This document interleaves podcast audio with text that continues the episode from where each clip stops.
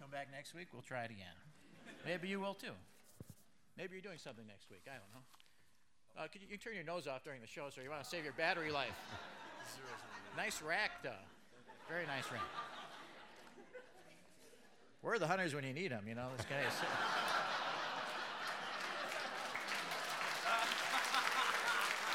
Guy's wearing antlers in my audience. Happens every year. Same Yeah. guy, I think. With Actually, are you the- here every year with those antlers? Okay, it's the same you. Okay, it's the same you. Okay, uh, the news now. I assume my news persona. Okay.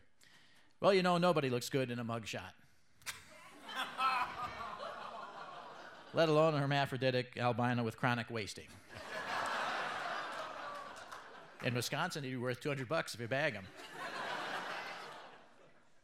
Well, what do you know? From Jackson, Mississippi to Portland, Oregon, it's Michael Feldman's What Do You Know from PRI, Public Radio International. That's John Tulin on piano, Jeff Hammond on bass, and I'm Jim Packard.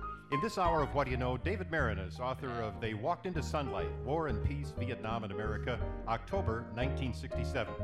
The Hotline and the What Do You Know quiz. Support for What Do You Know comes from PRI affiliate stations with additional financial support for the Corporation for Public Broadcasting.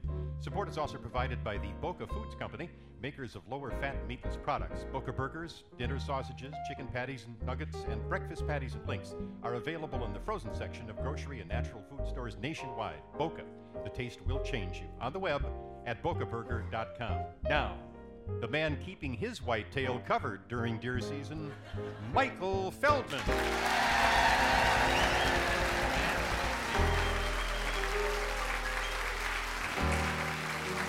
Yes, I have. Because it's furry as well. That's uh, Yeah. so I, I just don't go outdoors with it. No, you wouldn't want to. No, not during. We just started today, dear Steve. That's right. Yeah. Well, okay. Back to the news then. Uh, well, he said he was bad. You know. Yeah. Yeah. People thought it meant good, you know, but actually sometimes bad is bad. Let's face it. Uh, Michael Jackson, Redux. Uh, what's next? OJ and another failure of anger management. I, this is I- I'm tired of this thing in advance. You know, I don't want to see the picture anymore. I don't want to, you know, deal with them. Fine, you know. It's the opening of deer season. That's the important thing here in Wisconsin. And if I were any kind of a guy, I'd be doing something about it right now. but I figure they never hurt me, you know. The good news: uh, fewer of the deer and more of the hunters are chronically wasted this year.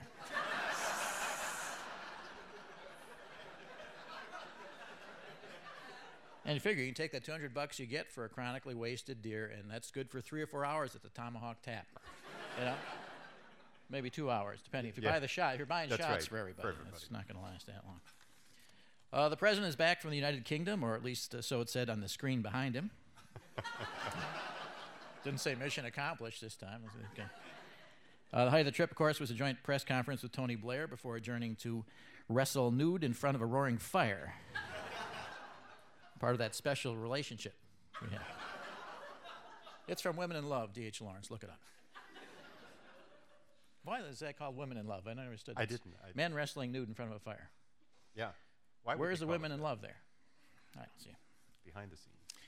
Uh, Mr. Bush, however, stayed in Buckingham Palace and did not see anyone squeezing Prince Charles' toothpaste tube. So that's the good news. Uh, Mr. Bush thanked the British people without ever having seen one. he did, however, meet the British boy in a bubble, so that was something. They met, their, their bubbles touched. There were throngs of British anti war demonstrators who fed pigeons in Trafalgar Square in protest to the president's visit. This is not good stuff, but it's you know it's, it sounds like it means something. Uh, in other news, the White House was evacuated when a Prius drove within five miles of it.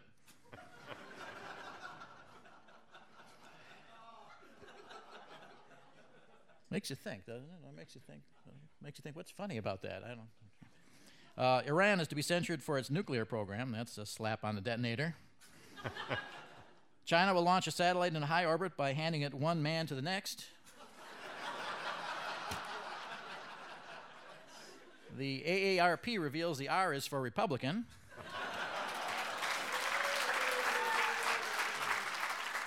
we thought you had to be retired all this time. Right. Uh, the retirement organization is supporting the Republican uh, Medicare plan, which would phase out the elderly entirely by 2010. The uh, first energy uh, electric utility in Ohio was found to be the source of the blackout in the US and Canada, which occurred uh, when the disconnect notice and the check crossed each other in the mail. Massachusetts to marry Connecticut.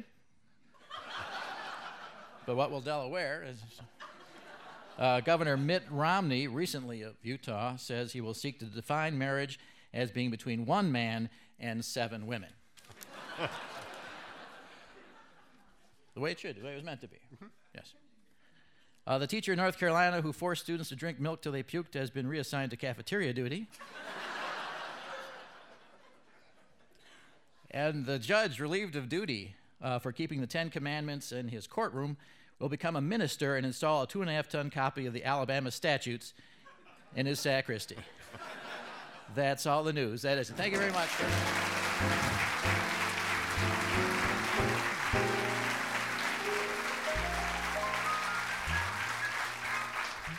Got through it as quickly as I could. Thank you for your indulgence there. You know, of course, did I introduce Jim Packard earlier? I think I did. Oh, thank you. He's still Jim Packard if I didn't. And what about those boys in the band you enjoyed so mightily? John Schuling, Jeff Hammond on the bass. Now, here's a local boy who made good, David Marinus. Uh, he uh, writes for the Washington Post, but he's, he's, he's a local. He's from around here. He's got a new book, which is g- getting rave reviews. Uh, they March into Sunlight. It sort of juxtaposes uh, the, the guys who were sent to, to Vietnam on one day in October, what happened to them, and what happened here in Madison, Wisconsin, which I was at, by the way, uh, on October 17th, I believe it was 1967. And uh, it makes for quite a fascinating book. And David's online with us from Washington, I believe, I hope. David, you there? I'm here. How are you? It's a glorious day in Washington, but I wish I were in Madison. Well, it's crappy and overcast here, of course. so you're That's lucky. why we don't come back in the fall and winter. I know those low-hanging clouds. You know they don't go above like 400 feet, maybe Oh. tops. I remember it well. Yeah, you know I was there. I'm kind. I'm sorry. I'm, I'm kind of mad you left me out of this book. Yeah, well, it's kind of like the Ice Bowl. You know, I think a million people were at the Ice Bowl for the Packers, and everyone was in the Commerce Building that day, too. I was not in the building. I was when I was the original innocent bystander on uh, I basketball. thought Oh, I was the original innocent bystander. Uh, we could fight about this if you want, but you got the best-selling book. I don't, so I guess you'd win. But uh, yeah, and I was there, and uh, uh, You it- were a sophomore that year? I was actually a sophomore because I, I started in Milwaukee. Uh huh. And my brother Howard went here like 10 years before me, and I, I thought, panty raids, you know? So it- just like in the book, I went up and there was one panty raid, Right. and then like a week or two weeks later, whatever, there was a Dow demonstration, and the whole campus shut down. And it was just in that, and things turned around that quickly. Yeah, they really did. Uh, Rather an amazing period. Well, what do you remember about that day? I don't remember the, the, uh, the mimes. I know the mimes were big Uh-huh. part of it. The mime troupe I know was there in town. Uh, And I didn't see Peter Coyote, but I think he was. No one did, except perhaps one uh, co ed. Yes, he was with the co-ed during the revolution. He missed the entire revolution. He wouldn't get out of bed for it. So, but uh, no, I do remember uh, being tear gassed. It's always, you know, and that sort of changes your life Yeah. because uh, everyone who was out there, and whatever, no matter they're just watching, see what was going on, you know, because they had the Commerce Building blocked here on campus in 1967 as an anti-Dow. Dow was uh, recruiting on campus, and there was a protest. And then when the police threw the tear gas, suddenly it changed everything, you know, and people were not only sneezing, wheezing, and whatever, vomiting, but uh, rat- getting radicalized, or so they thought, anyway. Right. And it cha- all, I remember changing, and then, I went home for lunch. And that was. Well, that was the easy part of the revolution. You could always go home. Yeah, but nothing was. I figure I lost a good decade to this whole that whole event actually because it it, it sort of took you out of your time and space. It removed you from what you thought was true and what was happening, and put you in a place that didn't really exist in a way. Yeah, I think that's true to some extent, but I wouldn't call it a loss. I think it it's Well, for me, just a different place. yeah. Well, no, I lost ten years doing wander, wandering around in Kenosha. You know, I, you'd have to call that a loss, really. Things went well for you, but um, but it's interesting. And you, you juxtapose this with with the guys who went to Vietnam uh, on that same day. What was happening to them? This this troop, the uh, Yeah, I started with the uh, protest at Wisconsin because I I witnessed it myself, and I wanted to write about the the totality of the war, uh, both the anti-war and the war itself. So. I literally went to the uh, library at the Washington Post where I work and said what was going on the day of the Dow demonstration, and found this uh, incredible, awful uh, emblematic battle in which 60 soldiers from the 1st Infantry Division went on a search and destroy mission. And, well, 60 got killed out of 140 on Mm-hmm. this one day while the protest was going on in Madison. Yeah, these are the Black Lions. The famed Black Lions, yeah, one of the oldest battalions in the American infantry. Yeah, and uh, you know, and actually, um, their story is riveting. You know, and, and these are these are guys who were like prob- the uh, sons of factory workers, working class kids Mostly working class, absolutely. in uh, in this a lot of them in this area. There's a guy in Milwaukee you talk about.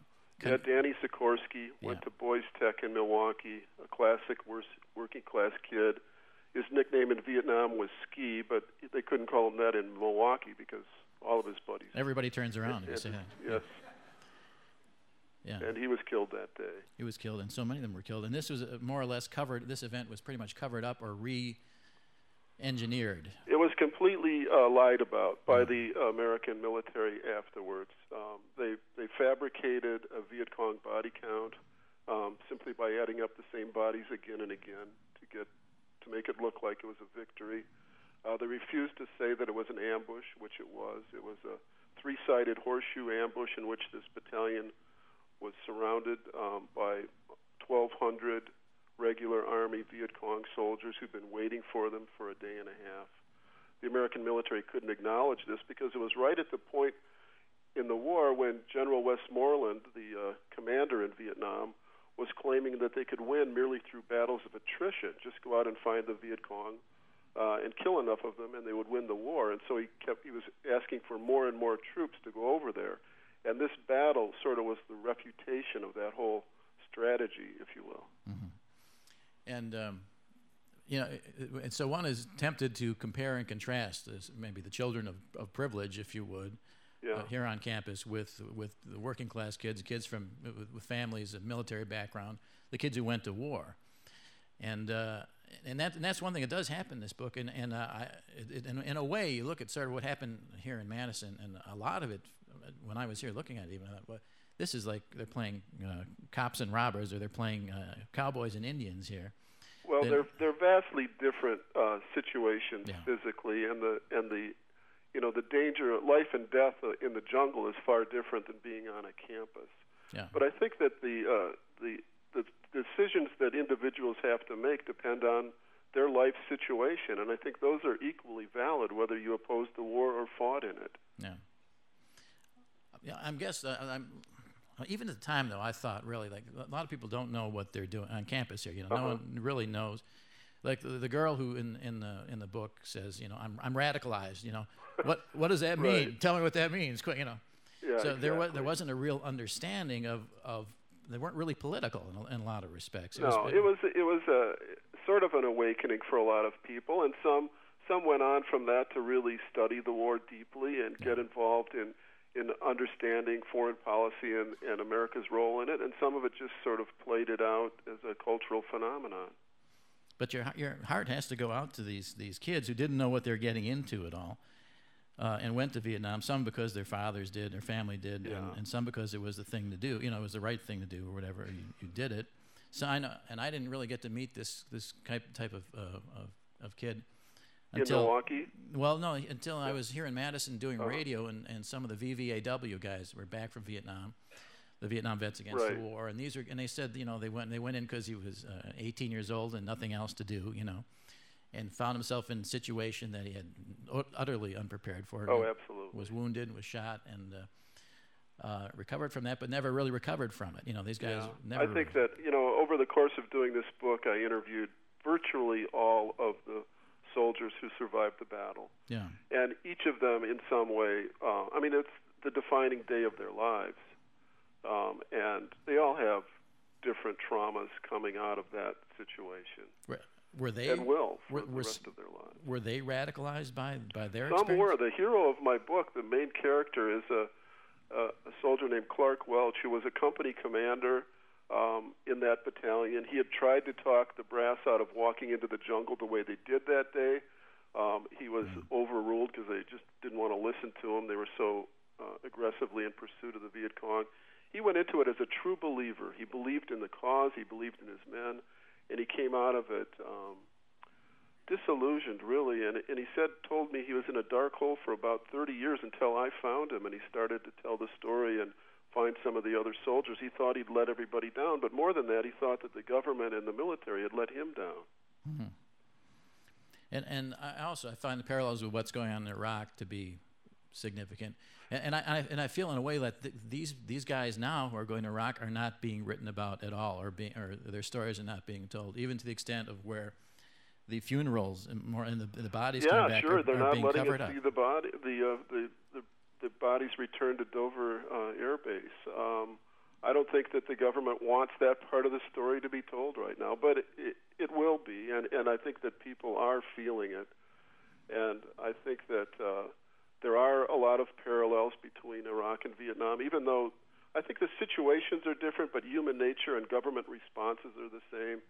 Uh, and uh, the soldiers are in a place where they don't know who the friend is and who the enemy is.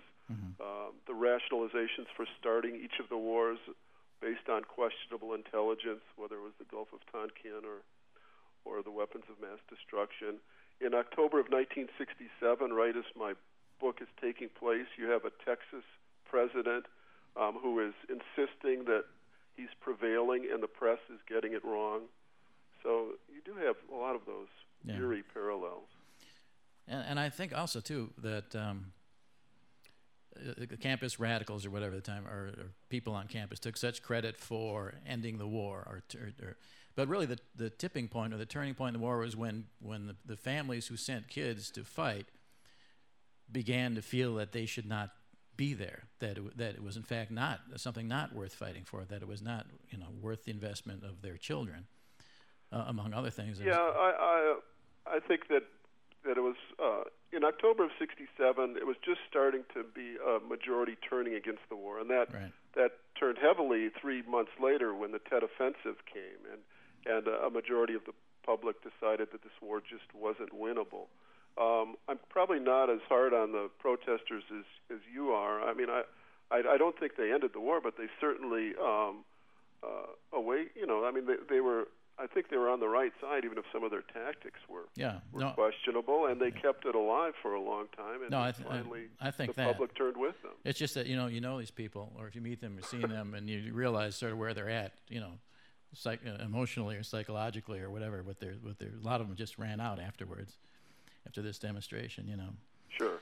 and and weren't and, I, don't- and people weren't actually a lot of them were not committed politically to anything really beyond.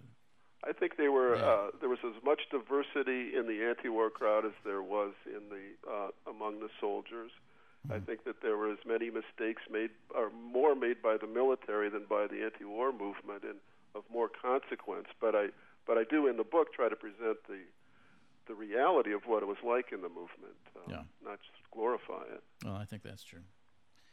And, uh, and s- and many people did go on to do uh, do things of great importance and or of more importance anyhow, and um, some ended up working for the state of Wisconsin. You know, basically. Some Ma- ended many. up as mayor of Madison. yes, with some with mixed results, but uh, I think that's true too. But uh, some of it, um, Well, Paul Soglin is is uh, was an interesting character for me because Yeah. he was in the building that day. He was bashed by the police. It was the moment in his young life when he started to emerge as a leader. right, Um, and by the time I caught up with him uh, a couple of years ago, I was interviewing him at the Shorewood Pool, and he was complaining about sort of the young kids of today. Mhm. so you know, life goes on and changes. yeah. Well, on, on campus, it it used to be a hotbed of s- student unrest. Now it's a hotbed of student rest. But uh, you know, s if there were a draft, it would be an entirely different uh, situation. Oh, I because- think absolutely. I you know- think the draft was uh, when people ask me the difference between then and now. I, I think the draft is a huge part of it. Just the intensity of the debate every day when you were a young man or or a woman of that era. You know, will you go? Will you support someone who goes? Will you go to Canada? Will you go to prison? Yeah. Um, how do you really feel about the war? It just made it that much more intense day after day. And and so and I, I still can't help feeling that the background of so much of this is, is a kind of class warfare. You know, you, s- you saw it in Madison certainly between uh, uh, if you want to call them townies or whatever, or working class families and university kids that just hated each other basically. Yeah, I think that was partly true. Some of the police who went into the the commerce building that day really were eager to bash some heads, and Yeah. One of the officers uh, I quoted uh, willingly told me that he, you know, at one point he, he he thought it would be nice to drop a nuclear bomb on top of Bascom Hall. But Roseland. That's you know, That was and Gordie you're right Roseland. about that division, but this book is perhaps a naive effort to bridge that gap. And and wherever I've gone on my book tour, I've had uh, Vietnam veterans, some survivors of this battle, Mm-hmm. and um, Wisconsin alumni or old protesters who've come together and seen the commonality of their experience during that difficult period. That's really what the book is about, Yeah. more so than the divisions. Yeah. And I, I think it's also, I mean, academia is interesting to me too because the way the University of Wisconsin handled everything was was horrible. But it was they were in a, basically based in space. I think they were space based. Well, it was a very tough time for the uh, traditional liberal uh, academic uh, leaders of Wisconsin. They they couldn't come up with any creative ways to diffuse the situation, and they were essentially paralyzed, caught between the conservative legislature and the radical students, and they just really didn't know how to respond. yeah. And, and, and all those divisions still exist. Uh, I, I mean, I know this, this book bridges them, and, it, and it does. I think it's and it's good as a, as a talking point, especially. Well, you know, when- it sort of goes against the grain of everything that that's going on in the modern American culture. I Yeah. mean, you've got uh, the the right wing uh, shouting and the left wing responding. Um, I mean, that, those are what all the books today are about, essentially. So I, I understand that that what I'm trying to do is sort of swimming against the stream, but. But I think it's closer to the truth than the, than just the shouts from either side. I, I don't remember seeing Dick Cheney up here. That's what I mean. I was years later. Oh well, you, did you hang out in the computer science building? No, I meant to, but I I didn't. he was there. Um, he was uh, essentially he'd flunked out of Yale twice already by then. Now he was in graduate school at Wisconsin in the political science department. Um, some of the professors I've talked to since the book came out said you got it right, except that you didn't realize that Lynn Cheney was writing his papers for him. um, and Still, uh, he essentially sort of is uh, emblematic of the type that he certainly wasn't against the war, and he wasn't really so much for it. He just didn't want anything to do with it. You know, he didn't want it to get in his way. And as I say in the epilogue, it's it's kind of it was easier for Cheney to try to ignore Vietnam when it was going on than for the rest of his career. Mm-hmm. Um, but I think there are a lot of people in Washington, the leaders and architects of the war in Iraq, who uh, really didn't want anything to do with Vietnam and are trying now to obliterate the lessons of it. No, no, I think that's true. The, and the chicken hawks, as has been yeah, pointed well, out Cheney many times. is one of those, Yeah, and and there's uh, most of the architects of this war are. yeah, Wolfowitz and uh, Pearl and so forth, and, uh, and that's that's kind of an amazing development as well. That people who you know, so, someone was saying that the other night. Who did I see saying that? That, that, that at least the protesters were out there about not wanting to serve, and Yeah, no, I think that, that that's true. I mean, I think that the people who were actively involved, either as soldiers or protesters, at least had to go through that period and think about it in a deeper way. Mm-hmm. Um, whereas these some of these other folks were just trying to avoid history and avoid the reality of that moment. Yeah. Well, it's it's a great book. They marched in the sunlight, uh, about basically about one day, and the, the lead up to it and the aftermath of one day in October of 1967 in two places. And uh, David, uh, you're doing well. This I, I wish you the best. Well, thank you, Michael. you- you- I, I, I'm doing as well as I can out here in Washington, and I'm eager to get back to Madison next summer. Yeah, and it's been optioned now. I understand it. Tom Hanks is is optioned. Well, yeah, uh, it it may be a, he he bought the the book, the rights to the book. Um, the odds of movies being made out of books are pretty dismal, but I think he's read it and is interested in it, so we might see it someday. when's the Vince Lombardi one coming? We're waiting for that all these years. Me too. I don't know. Um, that one too has an option. So. yeah, uh, I'd like to see that. But as I well. just write the books. I, you know, you can't control it after that. Um, when I saw the screenplay for the Vince Lombardi book, they they had a scene where there were three African American packers being discriminated against in a restaurant. Except the problem was that one of the three black players was named Henry Jordan, and as all of your people out there who know the Packers know, he was a white guy from the South. So you can never tell about these screenplays. picky, picky, picky. Thanks, David. Nice Okay, talking. to you. Mike. Thank- David Marinus. They marched in the sunlight.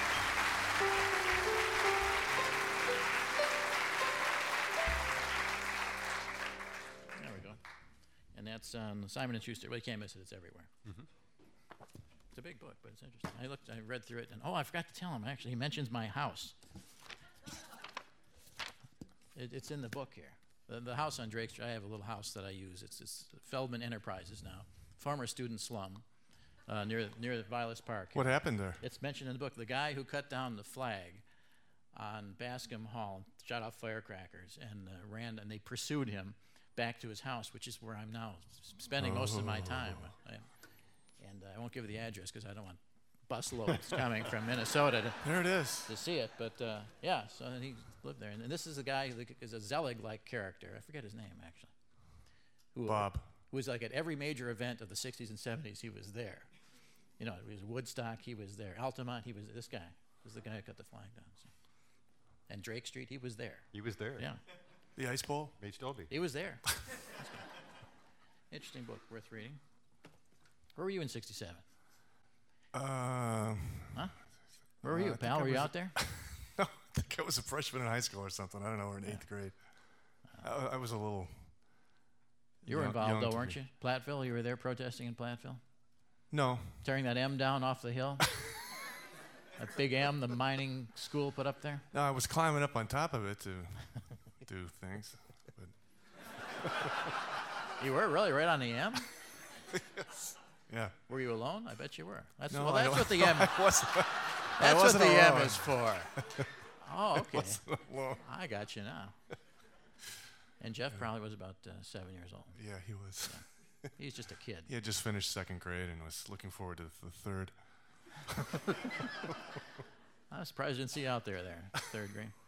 Yeah, this got a little number here for us. Uh, yeah, this is called "Don't Be Blue." Don't be blue. John Tooling, Jeff Hammond on the bass.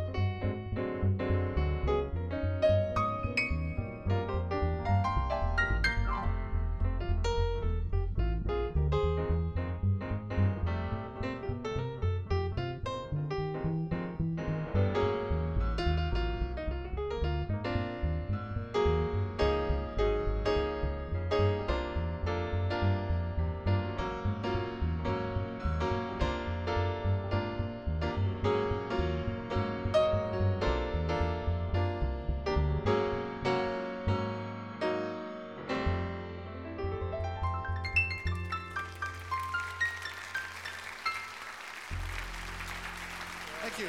Thanks. At notmuch.com, you're listening to Michael Feldman's What Do You Know from PRI, Public Radio International.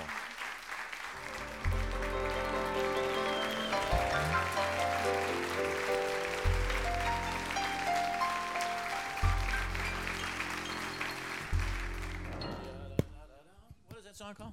Don't be blue. And, and is, it, is that the one that goes yeah da da da da da? No. Oh, that's a different one. That, that must be the one you played before the show. That's still on my mind. What is that one? Oh, the Yeah, oh before the show. Uh, yeah. it could happen to you. Yeah, it could happen to you. That's Thank you it. very much. See, you raise your hand, but you know the answers. It's okay. How did you know that? Um, because I've listened to it on the Car and Allison album. Are you a musician yourself?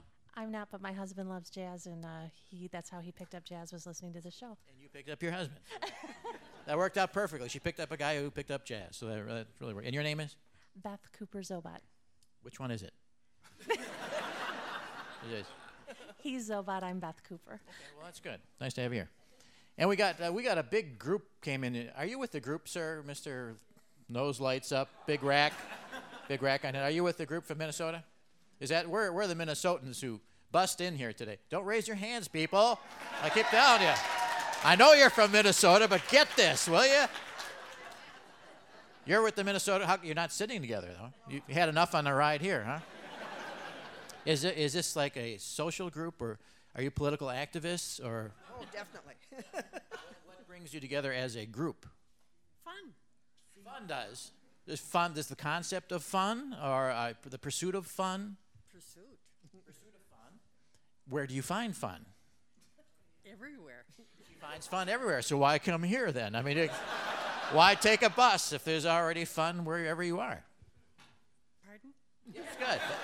I'm getting a little philosophical here, I guess, but i I, I should really talk to the people who are lighting up, maybe back here. I'm going to talk to you, sir, so you can turn this off and put it away, really, afterwards. Get the, the attention you so uh, sorely deserve. Here, just stand up for just a second, if you would. Man with hat with light up nose and light up rack on tap. Do you have another one like this at home that I could wear? Or? No, but I have some backup antlers here just in case you're Oh, out. backup antlers. You know, I never was the type to do this. This it's a very liberating feeling to wear a rack on your head. Exactly. Especially if you wear that and nothing else. Have you done that with your outfit? or- I have pictures. I don't want to see that. I don't want, and I'm taking this off. That's as far as I go. Now, how many? Where are you from?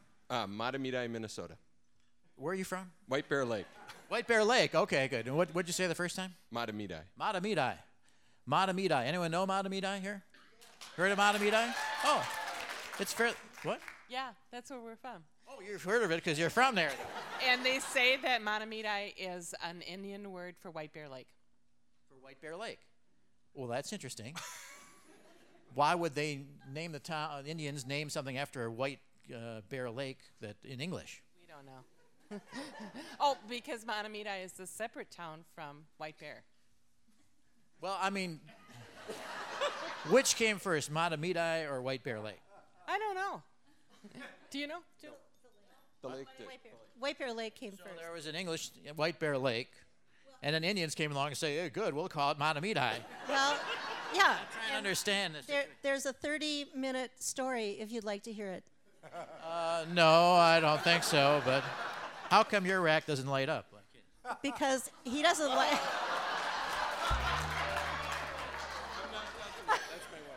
He, do, he doesn't like he doesn't like me to outshine him. He's he's Irish. Oh, I see. Yeah, And you're a, you're a doe. honey, a doe. Well, yeah, I mean, you're, Is that how it goes? After all these years, you haven't gotten that far? I shouldn't be having to tell you this at this point. I know. I know. I, I really don't like to outshine him because he's he's a lot more fun than I am. And then who's this gentleman over here? I have no idea. He just came on my bus. so I don't know who he is. He, he sneaked on the bus. He's not even. Are you from White Bear Lake or Matamidi? Matamide. Yeah. Matamide, yeah. Yeah. What, do- what do you do there? Retired. Just nothing. Also nothing. Huh? Did you retire from doing nothing, or did you Absolutely right. nothing before you retired as well? Nothing at all. So how do you, how can you know if you're retired or not? Well, I'm still not doing anything. Yeah, okay. so there's no change for you as far as you're concerned. Whatsoever. No, none whatsoever. If you were working, what sort of work would it have been? Well, I think I go to the theater where all the dancing girls are and stuff like that. Be the director of that. Oh, I'm not really asking you what your fantasies are. I just what what field you might have at one time worked. But you're with are you with the tour here, Claude? Sure am. How come she ha- doesn't know how you got on the bus?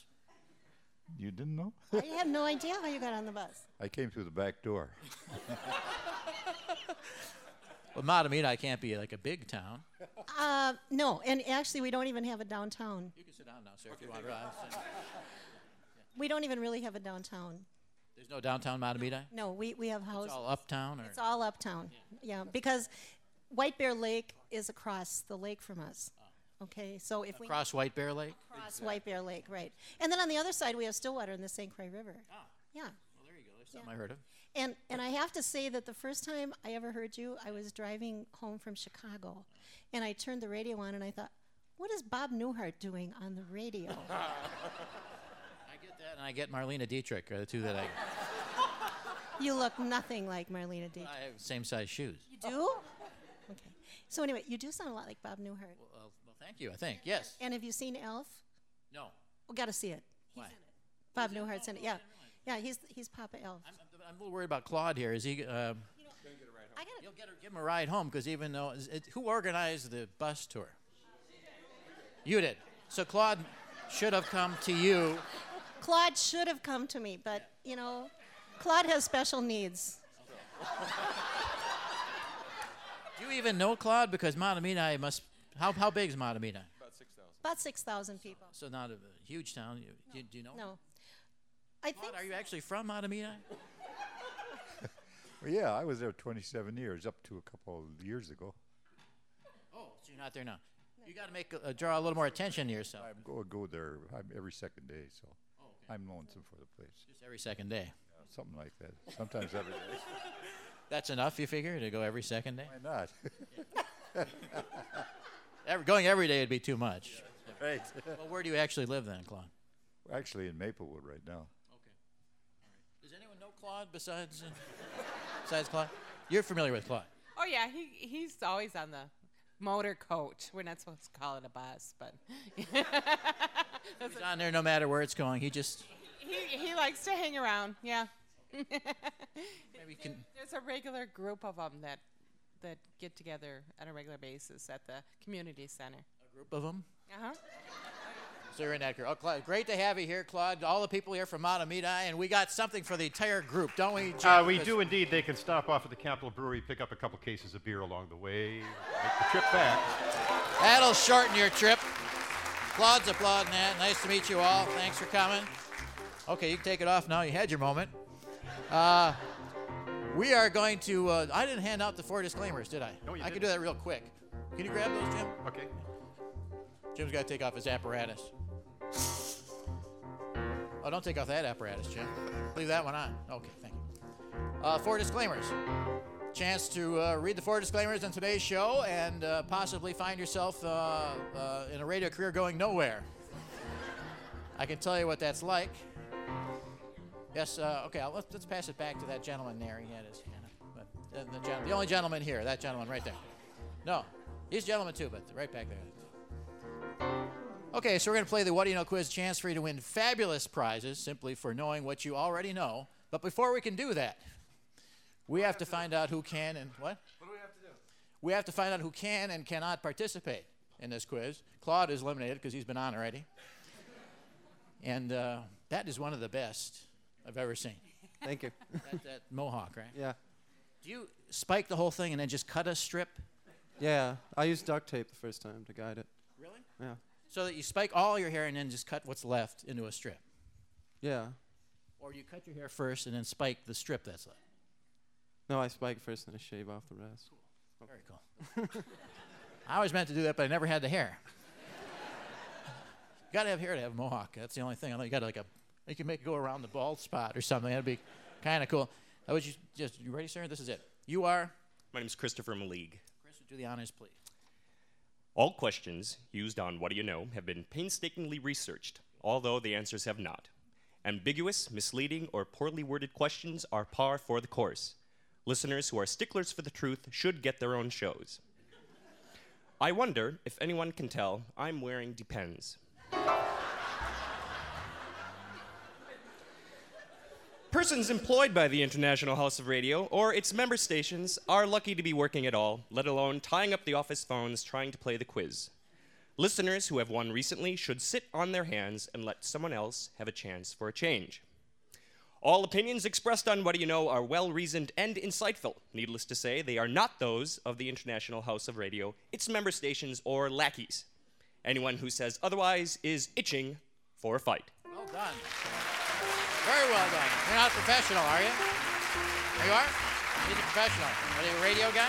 Uh, I, uh, an out of work actor. An out of work actor. Now I'm a dad. Sorry about the d- depends thing, but you really can't tell. You don't have a line or anything like that. Uh, Let's see the hands of those of you who want to try them at the What Do You Know quiz, a chance for you to win those fabulous prizes I warned you about. You've heard a few of them already, mostly they're drinkable. Uh, this gentleman down, there's a gentleman here. Just from the back of his head, he looks like an interesting man. He can't, from the front, less so, but. Uh, S- Stan, are you interested in, in doing this quiz? Well, c- come here a minute, Stan. Let's talk to him. We got Stan uh, S- Steege. Huh? You say Steege? Yes. Well, that's Steege. right then. That's your name. You should stay that. I, I think so. Yeah. You're with the tour? Yes. Do you know Claude down here? Have you ever- Yes. Okay. Did he come with you? Well, with the tour, With the tour? Yeah. You know him from years ago or just from the tour? quite some time. Okay. Like 20 years. Yeah. What did he, what did he do before he retired? You won't tell me. I really don't know. Oh. Okay, that's been one of those mysteries in life we'll never figure out. And Stan, uh, are you retired now as well? Yes, for 20 years. Yeah. From what uh, field were you in? Um, well, it started out, I was uh, in the service, uh, World War II. And uh, uh, I uh, lived down in Winona after the war and uh, had some health problems. And then my wife and I moved to the cities uh, into uh, St. Paul and uh, we've lived there for 40, 41 years. Did you do anything in that time, or? Not a lot. No. Okay, good. You, you and Claude are, are kinsmen in a sense. Uh, Stan, give me one good reason why you should play this quiz. Why not? He asked the philosopher's question. That's a good reason. Come down here. Come on, Stan. I'm not leaving without you. I got to get you up here on stage here. Did you know this is what we're doing? Well, that's fine. Yeah, is that okay, all right. Be careful here, though. This is a, an accident waiting to happen. Good work. Uh, sit down there in the Naga hide. Do it. The orange Naga hide.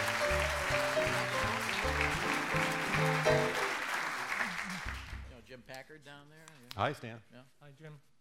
You a big fan of the show, Stan? Right now, yes.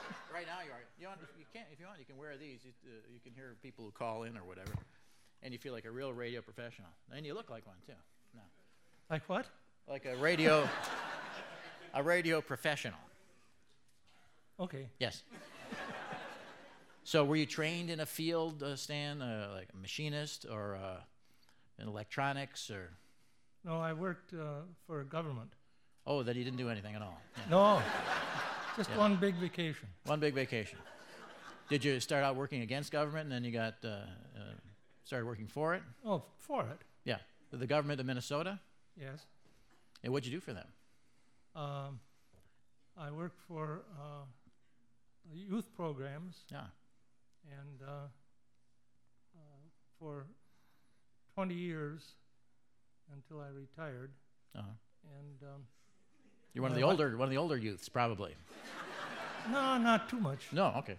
In Minnesota, people, a lot of uh, older Americans in Minnesota, people live to be a ripe old age in Minnesota. Oh, yes. It seems like. Yes, it's the climate. What is it about the? cli- It's a terrible climate. Why would that make it? horrible Oh. no, climate. No, Yeah. No, it's uh, excellent. It's bad all year round, isn't it? Yeah. Minnesota, the flies get you in the summer and the winter, the snow and the winds. Well, I suppose you could say that. Yeah. But, you know, that doesn't really make any difference. Not to me, I don't live there, but I would think to you that would get you out with it. The other thing good about the winter is it kills the flies, you know. I never thought of that. Yeah. those black flies, those are worse than mosquitoes. Everyone talks about the mosquitoes, Mhm. but it's the black flies, in my opinion. Uh, that could we be. That could be, yeah. Yeah. You a fisherman, Stan, or a hunter, or anything? I was, uh, yes. Uh, I haven't uh, done any fishing or hunting for a number of years. Uh-huh. I'm just too damn old. You seem like fit. You could go out there and fish a little. A little ice fishing. Do you ice fish? Or? oh, I used to, Yeah. but uh, no, I haven't haven't done much outdoor sports Yeah. for all the last six or seven years. Yeah. And uh, you're a married man? Oh, you bet. Yeah. Get along pretty good with her? Do you? Wonderful. Yeah. Always been good. Always been good. We've been married for um, 65 years. Wow.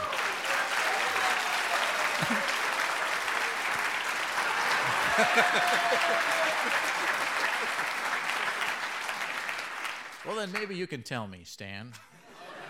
what is the secret to a, a marriage, a successful, long marriage like that? Well, give her her way.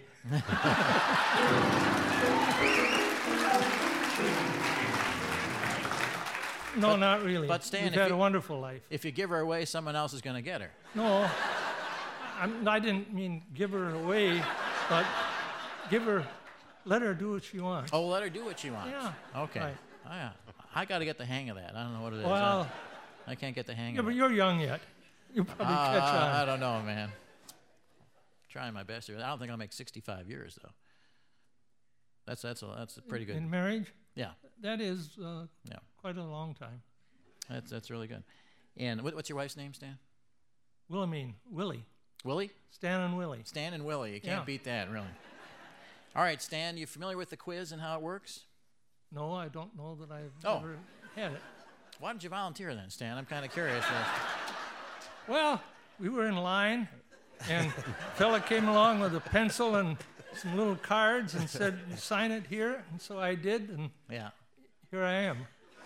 Well, did you think you were signing some sort of agreement where you had to? Appear well, on I, the- no, I thought I was going to get in some sort of a. a, a, a Door prize? well, a prize. Uh, Yeah. Not not a door prize necessarily. Maybe a new car. We could possibly get you a turkey, like a Boca turkey. We have some Boca turkeys. A, a turkey car? Well, we get you a car that's a That's turkey. a That's, that's turkey? entirely possible. Yeah, I don't think that'd be a good idea. Do you need a new car, Stan? Is that No, okay? What are you driving now? uh, Buick. Not your Buick will last you uh, years. Yeah, it has. Electra, a Buick Electra, no, um, uh, LeSabre. the Saber. Yeah, Yeah, it's dying. it is. Yeah. How many miles you got on it, Stan? Mm, uh, close to. I don't look at the. Uh, Yeah. Uh, gauge all the time, but No. close to. Oh. Should uh, watch the road. Close to ninety Yeah. thousand. Ninety thousand. Yeah. It should have another ninety in it, I would think. Uh, yeah, that's what they told us. Yeah. They lied, but they, you know, Well, probably. Yeah, they lie. That's how they sell cars. Yeah. Yeah. You can put that on top of your head if it's falling off the back there. I don't know how you. Yeah, that'll There we stay go. up on. Okay. Yeah, You that's good? better. And this this water is yours if you need it, and uh, refresh yourself with that. And uh, that's the strongest thing we have right at the moment. Nothing in it but water. Yeah. We. you guys are getting the beer for the ride home. So, do you still enjoy a bottle of beer? Yeah, occasionally. Once a week. Yeah. You have Right. One bottle once a week. Yes. Must be a good one.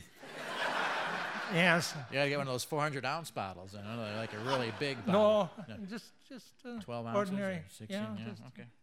Oh, All right, uh, Stan, this is a quiz show. This is the quiz part of the show. You are the quiz contestant. Okay. That means that someone out there will call in to answer a question that I will ask to play along with you on a quiz, a general knowledge quiz. We have various categories, as you'll see. And then if you answer those correctly, as a team, working as a team, then you win those fabulous prizes you hope to get. The, the team, you mean somebody from the audience? No, someone who calls in from, some the, calls in. from the listening audience. Okay. Okay? That's Yeah. the premise, anyhow. Okay. All right.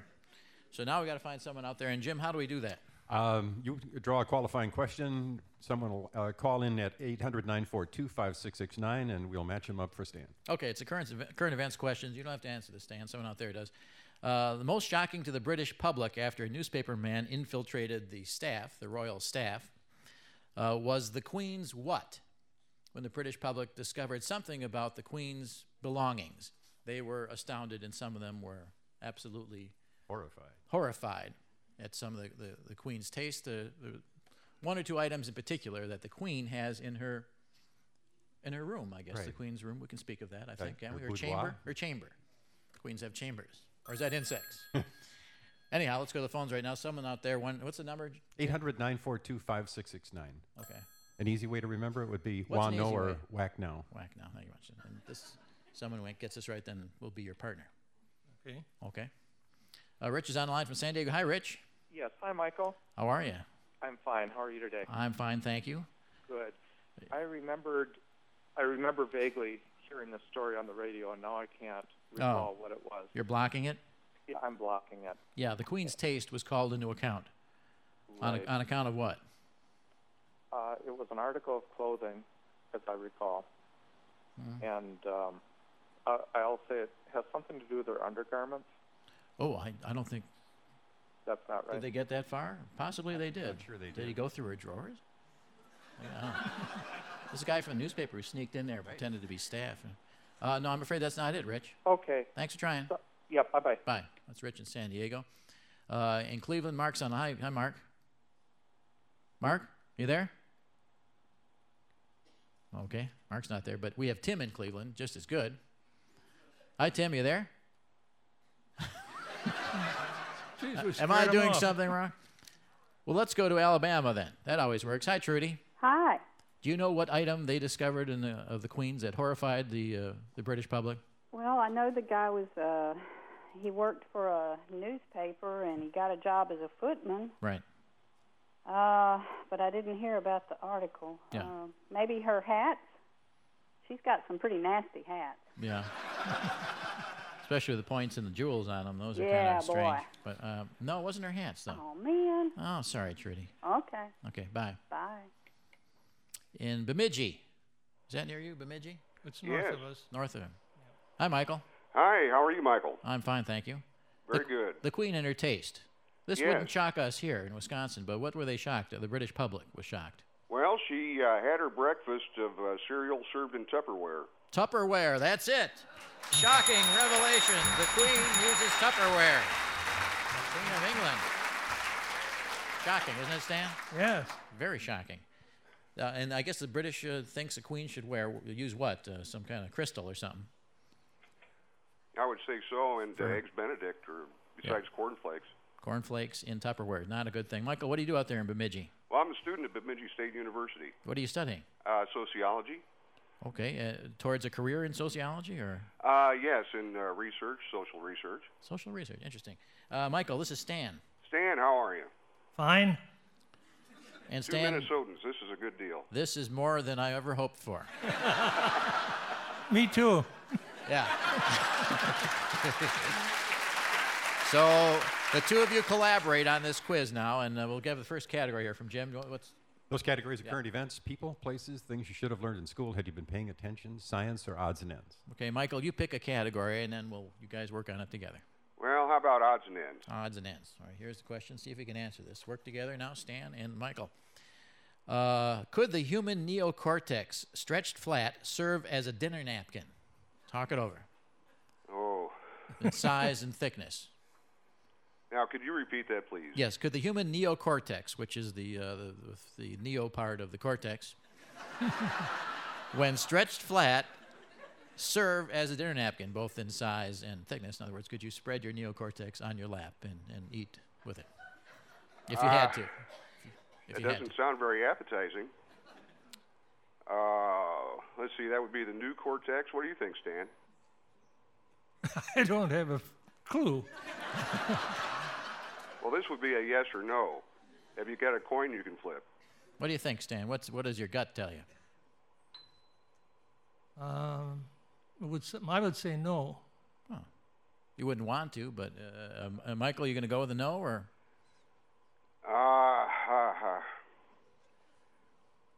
I think that you probably could do anything with your neocortex you wanted. Uh, So you think it would if you actually flattened out your neocortex? It I would suppose be so, the if you size and thickness used of a dinner- hammer and a rolling dinner pin and what have you. Yeah. we know this happens in Minnesota all the time. Yes, but they're neocortex on deer. That uh, Oh yeah. Stan, you want to go along with him? He says he says yes. No. I said no. I'll I know. stick with it. Stan is sticking with no, and he's you can't change him. You know, after 65 years married. Well, you It is must not- Oh. know a lot more than I know, so I'm going to go with Stan. I'm sorry, it's yes. The Oh, answer is yes. You could, Stan. You could flatten your neocortex and use it as a dinner napkin. Really, if worse came to worst. Uh, Jim. That is uh, no right and one wrong. Okay, you get four more chances to get three right, so don't panic. So no giant kielbasa. Not yet. well, no. don't worry though. We'll give you a lot. What's left there, Jim? Current events, people, places, school, or science. Okay, Stan. Which of those would you like? Current events. Current events, right out of the news. We're running a little short on time here. Can I ask the question, Jim? Is there time? Sure, ask the question. I'll ask the question. Here's something I want you to think about. It's a multiple choice, actually, because it's a little tough. Number one primetime show in the country for two to five year olds on television. Number one. Is it Teletubbies, Rugrats, or Fear Factor? That's the question. Uh, I want you to just think about that, gentlemen, for just a few minutes here now. Michael and Stan, and we'll get back to you and finish this first round of the What Do You Know quiz. So don't go anywhere. It's just getting exciting. If you'd like to attend a show in Madison, you can call the box office at 608 262 2201. The next Madison show dates are November 29th, December 6th, and December 13th. Support for What Do You Know is provided by the Monona Terrace Community and Convention Center with state of the art meeting, dining, and convention facilities and great views of the lake. Monona Terrace information at 608 261 4000. Our CDs, Michael's books, can be found at notmuch.com, which is engineered by Tamsin Media and hosted by Burby, putting the E in business. More information about hosting from Burby is available only at E berbee.com. E Our thanks to Kawhi and Farley's House of Pianos. Michael Feldman's What Do You Know is produced by Wisconsin Public Radio There for you Public go. Radio International. Michael Feldman, producer international.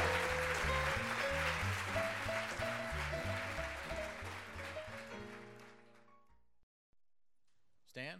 From Eufaula, Y- Alabama to Valdez, Alaska, Oh, He's it's 37. Michael Feldman's What Do You Know from PRI, Public Radio International. That's John Tulian at the piano, Jeff Hammond on bass, and I'm Jim Packard. In this hour of What Do You Know, more of the What Do You Know quiz. Thanks for the memos, and our salute to Stamford, Texas. Support for What Do You Know comes from PRI affiliate stations. Now, the darling of the Dear Widows, Michael Feldman.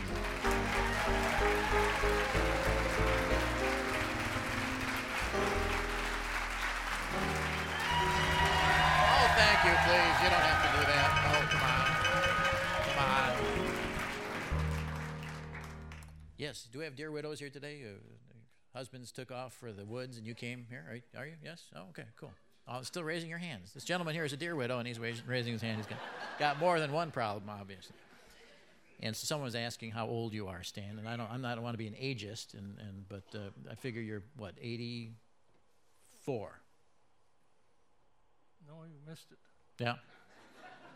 Could I tell him? Tell him, yes. I'm too damn old.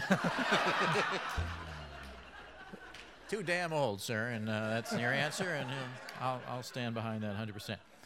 And Michael's on the line from Bemidji. How old are you, Michael? I'm 54. 54. And you went back to school. That shows a lot of foresight. Yeah, well, yeah, right. The uh, Or sequence hindsight. may be a little out of whack, but Yeah. I graduate next month. Well, good for you. Did you retrain from another profession you were in? Or Yes. what were you in? I was in the railroad business for a long while and got all worn out. No, okay. Well, good for you, Michael. All right, now the question here we have, no, they have one, uh, what's the score? It's uh, no right and one wrong. Okay. And this is the question from current events. They selected the number one primetime show in the country for two to five year olds on television. Is uh, is it A, Teletubbies, B, Rugrats, or C, Fear Factor? Uh, so, gentlemen, what, what do you think? Or what do you know, I guess is what I should I think the key here is prime time. I don't believe Teletubbies or Rugrats are shown in prime time, so that would leave Fear Factor. Interesting thinking. I'll go along with Have you that. seen Fear Factor, Stan? No. Where they eat bugs and stuff, and the, the climb into to burning cars for no reason. Oh. Michael, is that you think Fear Factor? Well, that's what I think. It's uh, aimed at two to five year olds anyway. Isn't it? Fear Factor is right. Yes, number one among two to five year olds, which is a scary thought when you think about it. And number two among two to five year olds is Survivor. so, so uh, One right and one wrong. Right, you pulled out of your slump. See, now you're even up here. You're getting. You got to get three right. See to win. So you're, you're on the way now. One and one. And uh, what's left there, Jim? People, places, school, or science. Okay, Michael. How about people? People. This is kind of like survey results. People's behavior. All right. Uh, okay. That's, that's fine. You don't have any say in this, Stan. You already picked it. so- He did. Yeah. Couldn't I overrule him? I suppose you could. we could get Oh, phys- well. we could get physical here if you want. I don't know. Care. Uh, this involves a divorce, so this is something you have no uh, knowledge. of. I have no knowledge. No, but uh, in a divorce situation, th- the house aside, which people always argue over, what is the one thing the man is likeliest to fight for after a, divorce? Is it uh, A, the dog, B, the big screen TV, or C, the car? Talk it over now. Michael, have you ever had the benefit of divorce? Uh, yeah, I've had some uh, background there. Yeah, okay. most likely to fight for the, the, the man, most likely to fight for the dog, the big screen TV, or the car? Well, I, I think it's the car.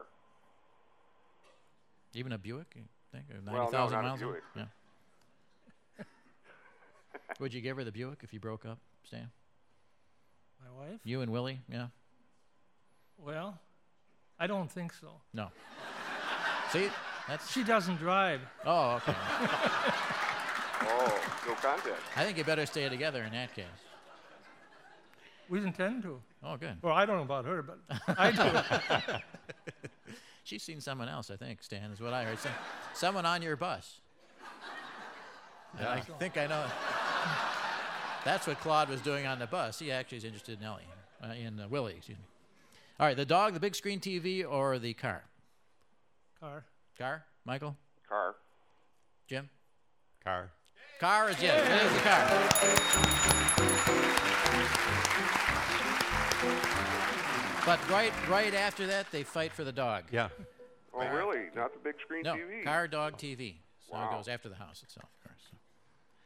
I think I go for the dog first. myself. I would too.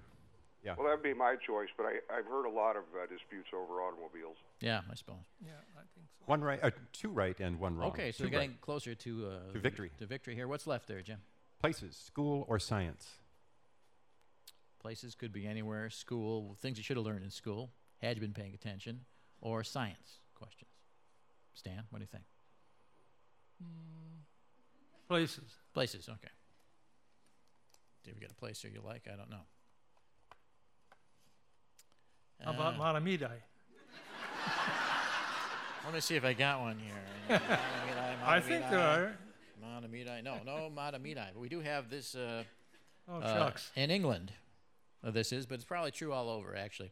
According to the BBC, British Broadcasting, having a garden gnome can lower the value of your house when you're selling it by how much? Is it uh, 300, 500, or 1,000 pounds sterling? Which uh, in our money would be different. Considerable. Yeah. Somewhat different. Considerably different. Yeah. What is a pound worth? About a dollar seventy-five or something now? Boy, I don't know. Is it around there? Maybe. Okay. But anyhow, the uh, if you have a gnome on your lawn or in your garden, that lowers the value of your house according to realtors in, in England by how much? 300, 500, or a thousand pounds? Wow. Garden gnome. You got you got those in Minnesota, Stan? You got yeah, one? but they remove them from the yard before they put the house up. Yeah. have you got a gnome, Stan? No, No. I don't think so. I don't know. Did you ever look outside or?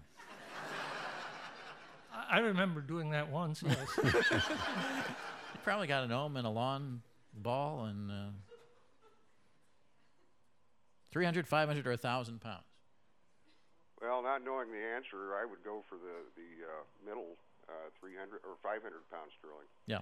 And why would you say that, Michael? Well, just because it's in the middle of the, the uh, range, I, I really have no idea what uh, value uh, the gnome would uh, lessen the house. Stan, what do you think? Uh, 300. Stan thinks it's a little less than that, and Stan, your reasoning is Just to be different. Stan's being different here. He says 300. We can't compromise on 400, can we? No. Oh, Are you willing to bend on this one, Stan? Let me rephrase it a different way. Would you like to win? Yes. even even hell yes. Oh, okay. So then, think you might go with Michael's choice? Yes. That's right, 500 pounds for a gnome. It was like pulling teeth, ladies and gentlemen, but we won. I mean, you won. I didn't win. What did they win, Jim? Well, Michael, when the mysterious ways of the motherboard get you down, turn to the computer goddess. It's a diminutive, glowing plastic sculpture with wind up, flapping wings that attaches to the top of your monitor, and it will protect you from crashes, bugs, viruses, and spam. That's from Archie McPhee. Stan, they say that fire and hail lay you low, time and tide take their toll, but nothing, nothing, nothing ruins a man like a woman. And you'll be thrilling to those lyrics, among many others, with a new hit CD climbing the charts as we speak. It's Her Country, the songs of Michael Feldman, as performed by John Seeger, along with Lou Whitney and the Skeletons. Just kidding. And each of you can continue the fever and exhilaration of the quiz with a new home version of the What Do You Know the Party game, featuring the host, two contestants, wildly enthusiastic audience members, plus the lovely and talented Michael Feldman bobblehead. It's from Out of the Box Publishing. Congratulations. Hope you play that. Thank you, Stan. You did a great job. We'll get that stuff to you. Thank you. I'll take these. Be careful going down. You might want to go down that way or push. Stan was great. Michael, hang out. We'll make sure you get that. Nice All talking right. with Thank you. you, Michael. Take care. Good luck in school. Thank you. What Do You Know travels to Clemson, South Carolina for a live broadcast on January 24th, 2004 at the Brooks Center for the Performing Arts. Tickets are available at 864 656 7787. 864 656 7787. Thank you very much. You know, uh, each week at this time, we read actual memos sent in by actual listeners, and uh,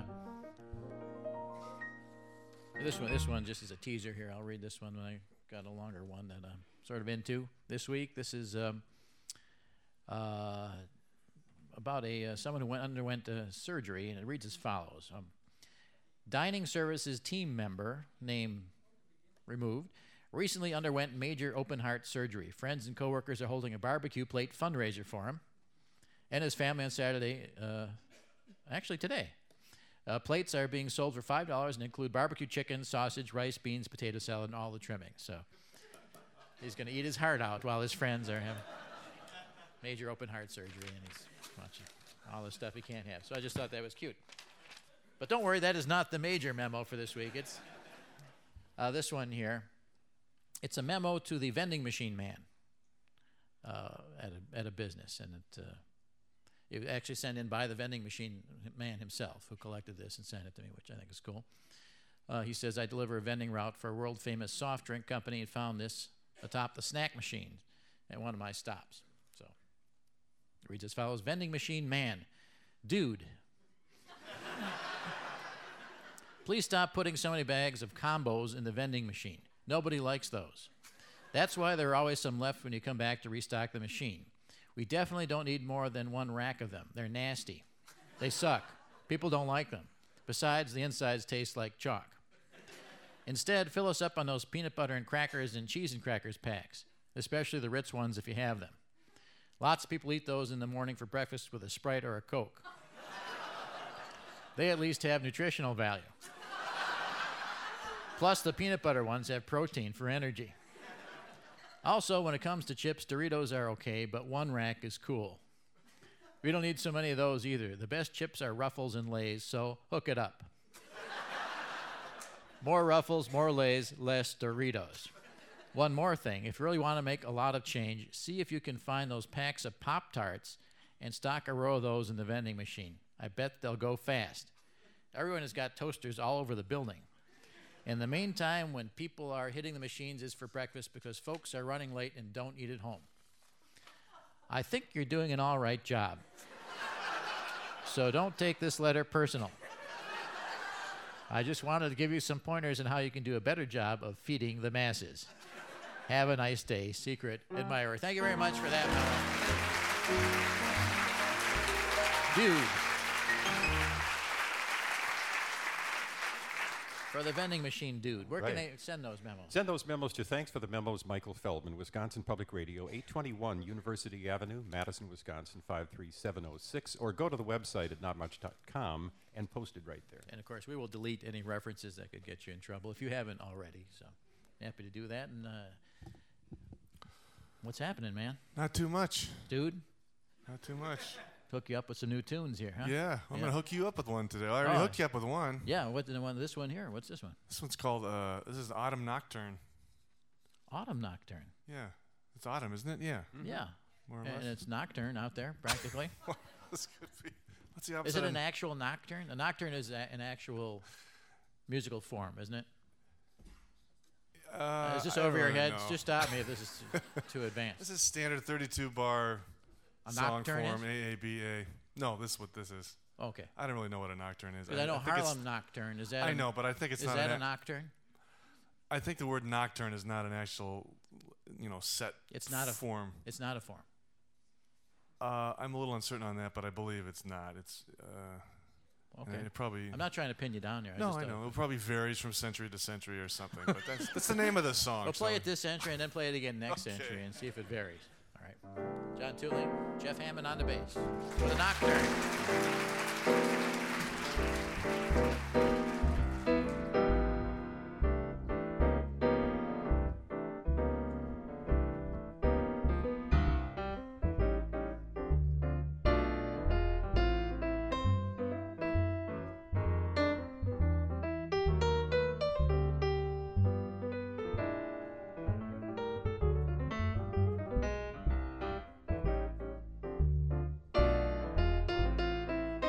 Thank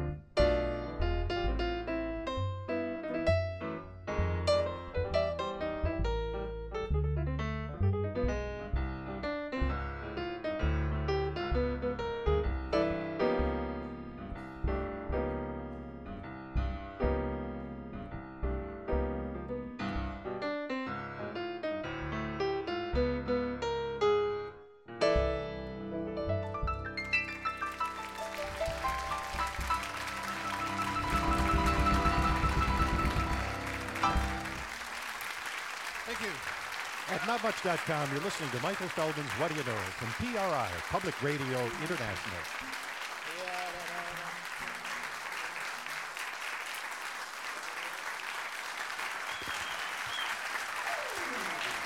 That was a good one. I actually like that one. Did you? Thanks. Yeah. I'm kidding you most of the time, but I really liked that. That was a nice song. That went well. That moved well. It Yeah. was played well. No bass solo. There was no bass solo. Uh, what about those guys, huh? John Tooling, Jeff Hammond. Now, and I don't know, Stan, was this your card about standing on your head? No. Is there another Stan in your group who st- uh, can you still stand on your head, Stan? You want to do it? another Stan can actually stand on his head or stand on his stand, one of the two. Okay. Wouldn't look good on the radio. All right, all right. I just thought trying to encourage physical activity here in, in other people. Uh, Tim uh, Lennock is here. He's a grad student. How are you, Tim? How are you? Good. How are you? Good to see you. What, do- what are you? What do you win? What field? Uh, history. History? Any particular history? Uh, African history. African history? Yes, sir. History of Africa. Yes, sir. And are you're uh, in? Were you, are you in school here? Yeah, UW. But you're an Iowa fan. Yes, I was born in Iowa City. Okay. Oh yeah, we got some here. The big Iowa. This is their last home game. Iowa. Is it, this an important game for Iowa? Yeah, about as important as it is for Wisconsin, so it should be a good game. We're fighting for what? The Gator Bowl. What is what is left? Outback. The Outback Bowl. I knew it was one of those. Is that second to the bottom as far as bowls No, go? no, no, or- no, no. That's very high up. Oh, it is. What's right below the uh, Outback Bowl? Because we've been there too. Independence Uh, Weed Bowl? Whacker. The Weed Whacker Bowl. well, I know the Toilet Bowl, but that's up there. That's informal. That's not an actual bowl. So Iowa's had a mixed year. Uh, yeah, not as good as I think people were expecting. So And are, you- are you saying you're a little afraid to be a, f- a fan here? yeah, the press here over the last couple weeks. I don't know if everyone's familiar with it, but the o- the Ohio State fans that wrote to the chancellor, Ah. saying the rowdy Badger fans. So I want you to be my escort to go there. Oh, I'm not going with you, man. Not if you're sitting with Iowa fan. They'll kill you out there. Oh, And then I'm in the student section as well, 'cause I'm a student here. So you are. Yeah, it's gonna be a little rowdy. Maybe you shouldn't go at all. Well, you know, It's on You want my TV. ticket? but good luck to you. Nice to. And how is school going? Pretty good. Uh, yeah, I'm excited for the semester to get over. And then what do you do then? Uh, hopefully I'll continue next semester. sort of uh, it keeps going and going and going. Never. so quit. the object is stay in grad school as long as possible. yeah, until I get a job and then then Will I you get to switch from African history to European or No, Asian? not, at a not cer- European history. There's too many people in that field. So we'll see. We'll see where it goes. All right. Well, good luck to you. Tim. nice to see you, and good luck at the game. Just don't mention what team you're there for. Yes, try to show no emotion. If you show no emotion, you'll be all right. They won't bother you. Though some of those cheers from the student section are a little over the top. I mean, we shut down the university in my day, but we never talked like that. Give us an example, Michael. What? Of the- some of the cheers. I wouldn't want to repeat them. You know the ones I mean, though. And you and you and you. That's that's a bad cheer. Uh, thank you, dear, for handing that to me. Is this your? Oh, I dropped it. Okay. Well, that was Stan Hill. I dropped it on purpose because he refused to stand on his head. He won't even stand on his hill, for that matter. I always do this here. Someone gets him eventually. Uh, Colleen uh, Labras, Labrasi, Labras, Labras. I think you should come out here, Colleen. Say hello. You're a biker. Are you a room biker? Oh, bicyclist. That's not the same as a biker, though. is it? I mean, a biker usually you think of Harley. Yeah, I don't do that. I ride a real bike. Bikes- Bikes, I have plenty. You have lots of bikes. A plethora of bikes. How many bikes do you? Five. You can't ride five bikes, so isn't that a little bit over? I ride a recumbent now because I'm I have carpal tunnel and Uh-huh. back pain and Can you see where you're going when you're actually reclined and riding a bicycle at the same I'm not time? reclined that much. No. No. But some of those guys are like, "Fl- close. I'm, s- well, I'm sorry. It's just a, a microphone. Want a tiki? Do I want? I'm sorry. Want a tiki god? Oh, a tiki god. I thought it was a slang for something else. I have, do I want a tiki? You got a bag. a bag o tiki. And you're wearing. Yeah. Oh, was that yeah, nice it's of you? like this. You want one like that? Very, Isn't that very cool? attractive Yeah, tiki. What does the tiki symbolize? Nothing. Nothing. Well, not I'm in favor of that. Cool. They look cool. They don't have any sort of significance or. They give you a ga- um, bad or good luck. They give you gas? I already got. I have enough gas without a tiki. No, Does they he give me breathe good- flames or something? When- They make me um, not get hurt if I fall off my bike. And has that worked for you? I fell off my bike, but I didn't really get hurt, so If yeah. you fall on your tiki, it's going to kill you. Big impression of a tiki in your chest. Well, that would be okay. No, I'd, I'd, I'd, how can you say no to a tiki? Uh, the boys in the band, you got tikis. John's got his tiki? Jeff, that's Jeff. Jeff Hammond. Can he have a tiki too? Yeah. Look at all the I- yeah. tikis. Can I give you one later? Yeah, give me one later. Okay, because I'm afraid I'm gonna like fall over. I'm so nervous, and Oh, you then are? I'll pee in my pants. Well, then give me a peeky. That would be just. well, what kind you want? you want like a skull one? Uh, No, Like Oh, not a skull. No. No, no, I'm not like, you know, heavy duty or anything. I'm not an anthrax or anything like that. How about Black flag, not that kind of thing. What do you how about like a Neanderthal? Yeah, that seems appropriate. Oh, that's perfect. Beetle. That's perfect. Well, yeah. I gotta get them untied here. Okay. They're Well, you know, work untied. on those tikis. And uh, Okay. thank you very much, though, for thanking me with your tiki. Colleen, she's a biker. She, I know, I threw that one down, too. And now look, here goes Colleen's card. See, that's Sorry. If you have a radio show, you can do this, too. And then I have people come and pick up all my stuff that I drop. It's, yeah, my entourage. Uh, where is uh, Ben Reed here? Uh, 11 year old Ben Reed. Hi, Ben Reed. How are you? Just thought I'd say hello. I'll come through and I'll step on all this stuff here. Are you all Reeds? How many of you are Reeds? You're all Reeds? Hi, Reed. Hi, Reed. Which Reed are you? I'm the mom. So you're Jerry. Jerry and Michael. Michael and Sean. John and Ben. Hey, Ben and Uh, Christopher. Christopher. And you're all, you're uh, uh, Mary Reed's brother. Yes, I am. Mary Reed is my bartender. this is my bartender's brother, ladies and gentlemen. She's my personal bartender. You know, in other states they have personal bankers. In Wisconsin, we have personal bartenders. and Mary Reed is mine, and she's a great one at the Crystal Corner. Nice to meet you. How you doing? And you're a fireman or something, aren't you? Yeah, fire captain from Sacramento, California. Excellent. Can you be a fire? Is that like? Is that the highest? Can you be a fire uh, general? Uh, chief is Fire the high. chief goes captain chief. What's beneath a captain? Uh, engineer. Okay, so that's a little bit different. There's no fire lieutenants. We don't have lieutenants, but uh, some departments do. And uh, Ben, here, your question. Uh, uh, you're in school now, Ben. Obviously, 11 years old. You must be. Yeah. Or did you drop out? No. You guys live where? In Sacramento? Yeah, Sacramento. Oh, We did a show out there one time. And uh, what's your question, Ben? Well, we're in Sacramento, so the time zone's different. So I was so ear- it was so early. I said, "Why does this show start so early? Because we're used to getting two hours earlier, and we woke up at a horrible time." So you listen to my show and have a horrible time, is what you're saying? Mm, Well, yeah. Because is it two hours earlier in Sacramento than here? Yeah. You guys are still in a state of shock just being here. Mm-hmm. hmm Yeah. So we start at 10 o'clock, but there would be 8 o'clock. Yeah. So we'd be waking up right now. You would. You wake up at 8. It's kind of late, isn't it? Mm, No, I usually sleep in on Saturdays. You do. You sleep in on Saturdays till w- noon, or Yeah, I once slept until three. so. You've never actually heard my show, then, have you? 'Cause you I sometimes hear shows when they go garage selling. when they go garage sailing Yeah, that's their like hobby. and they bring home all this junk, and then you put it in your garage sales, right? Y- We don't have garage sales. They just basically cram it in the closets. Do they get anything good in these garage sales? Or? Yeah, sometimes they got uh, they got a good TV. They got a big screen TV from a garage sale. Really? Yeah. Does it work? Yeah, it works pretty good. The head cat's so it scratched. It has like lots of scratched up edges on it. Being a garage sale after garage sale, and people buy them, they put them in their own garage sale, and but they, they don't get stuff for you in the garage sales. Mm, yeah, sometimes some presents. That's it. Nothing too good though. No.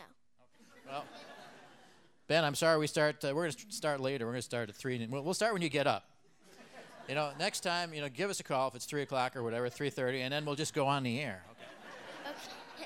Attach this early morning stuff to. What do we got for the reads? A little present take back to Sacramento. For the reads, we have um, the irreverent CD-ROM trivia game "You Don't Know Jack" from Berkeley Systems and Jellyvision. They can Yeah. all play it at the same time. Yeah, that's worth a garage sale right there. Nice to meet you all. Thanks, Ben. Nice talking to you. Thank you guys. Thanks for coming. Cool enough. Nice to see you. Here's my tiki. My tiki is just in. Thank you very much. Actually, I have a cousin who looks like this. Ah, there. Huh? If oh, they slip out of your hand, you take them off, they smack you in the nose. Well, that couldn't happen to me. yeah, I could use a little bigger chain, possibly, or maybe I'll wear it around my waist. That's cool too. Okay, now watch. Here goes Ben's card. See how that works? You missed that one. You're neat though. This bothers you when I do this, right? Yes. Because you're a neat Nick. I'm a, bas- basically a neat person too. I always hang my underwear up on the doorknob. I never put it on the floor. It's the least I can do, I think. Okay. I- I want you to know, I, I will not pick these up, but someone will. Uh, and then we got uh, Nancy, who's a registered nurse. Uh, are you registered with the state? The state of Illinois? Well, you can't really practice here. I hope you're not practicing while at our show. Hi, how are you? Nice to see you.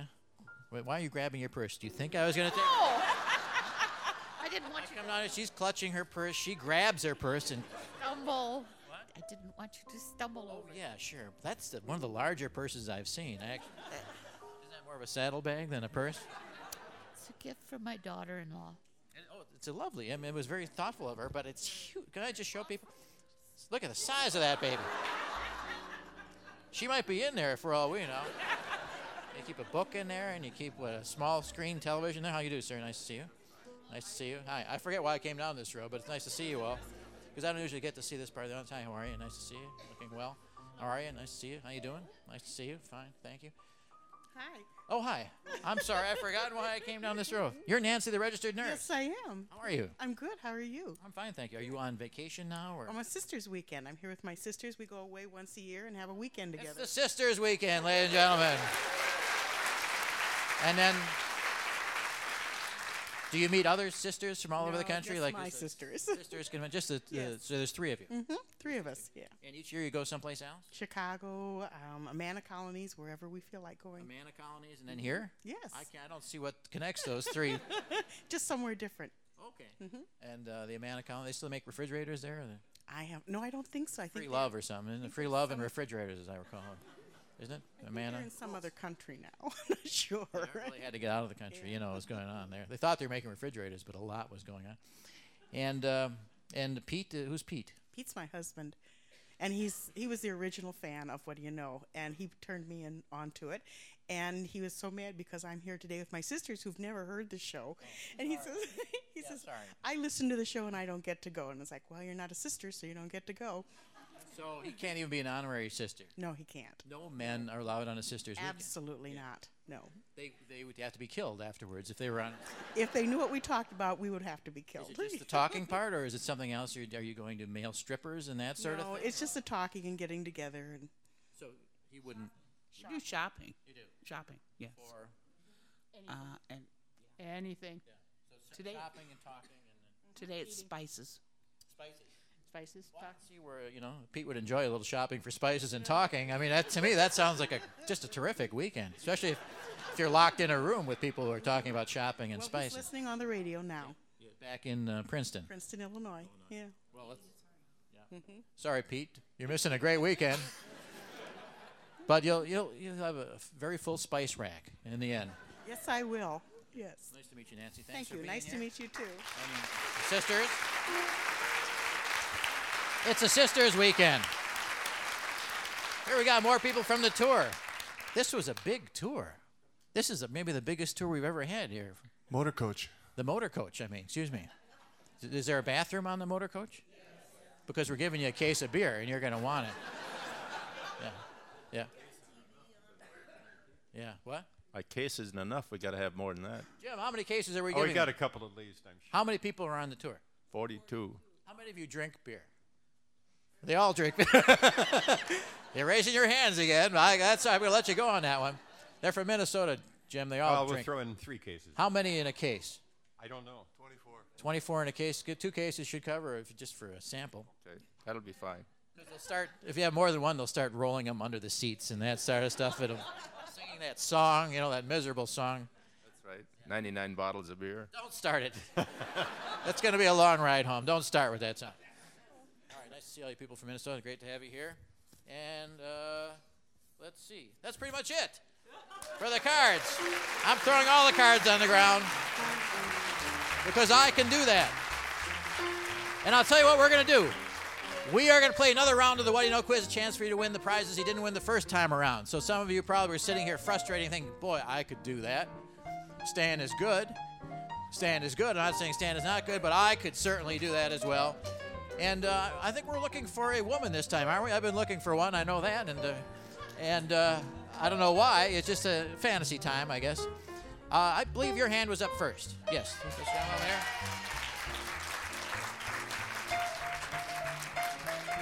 How are you? Good. Nice to see you. And you are Laura Honda. Laura Honda. Yeah. Is Honda your, your the name you grew up with, or a married name, or Married name. I was Cordash. Cordash, and you became a Honda? Yep. So you get good mileage with the marriage. Yes. Heard that a few times. Laura, uh, give me one good reason why you should play this quiz. Um, because I'm good at quizzes. Good at quizzes. And she is a Honda, and they go forever, ladies and gentlemen. Come on down here if you would, Laura Honda. Join us up here on stage with the inimitable Jim Packard and our band.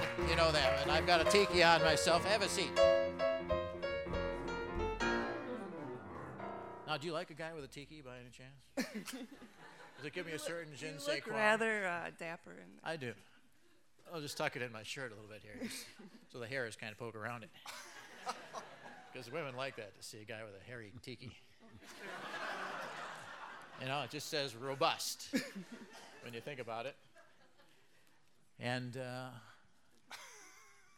does it look all right? Are you wearing your tiki?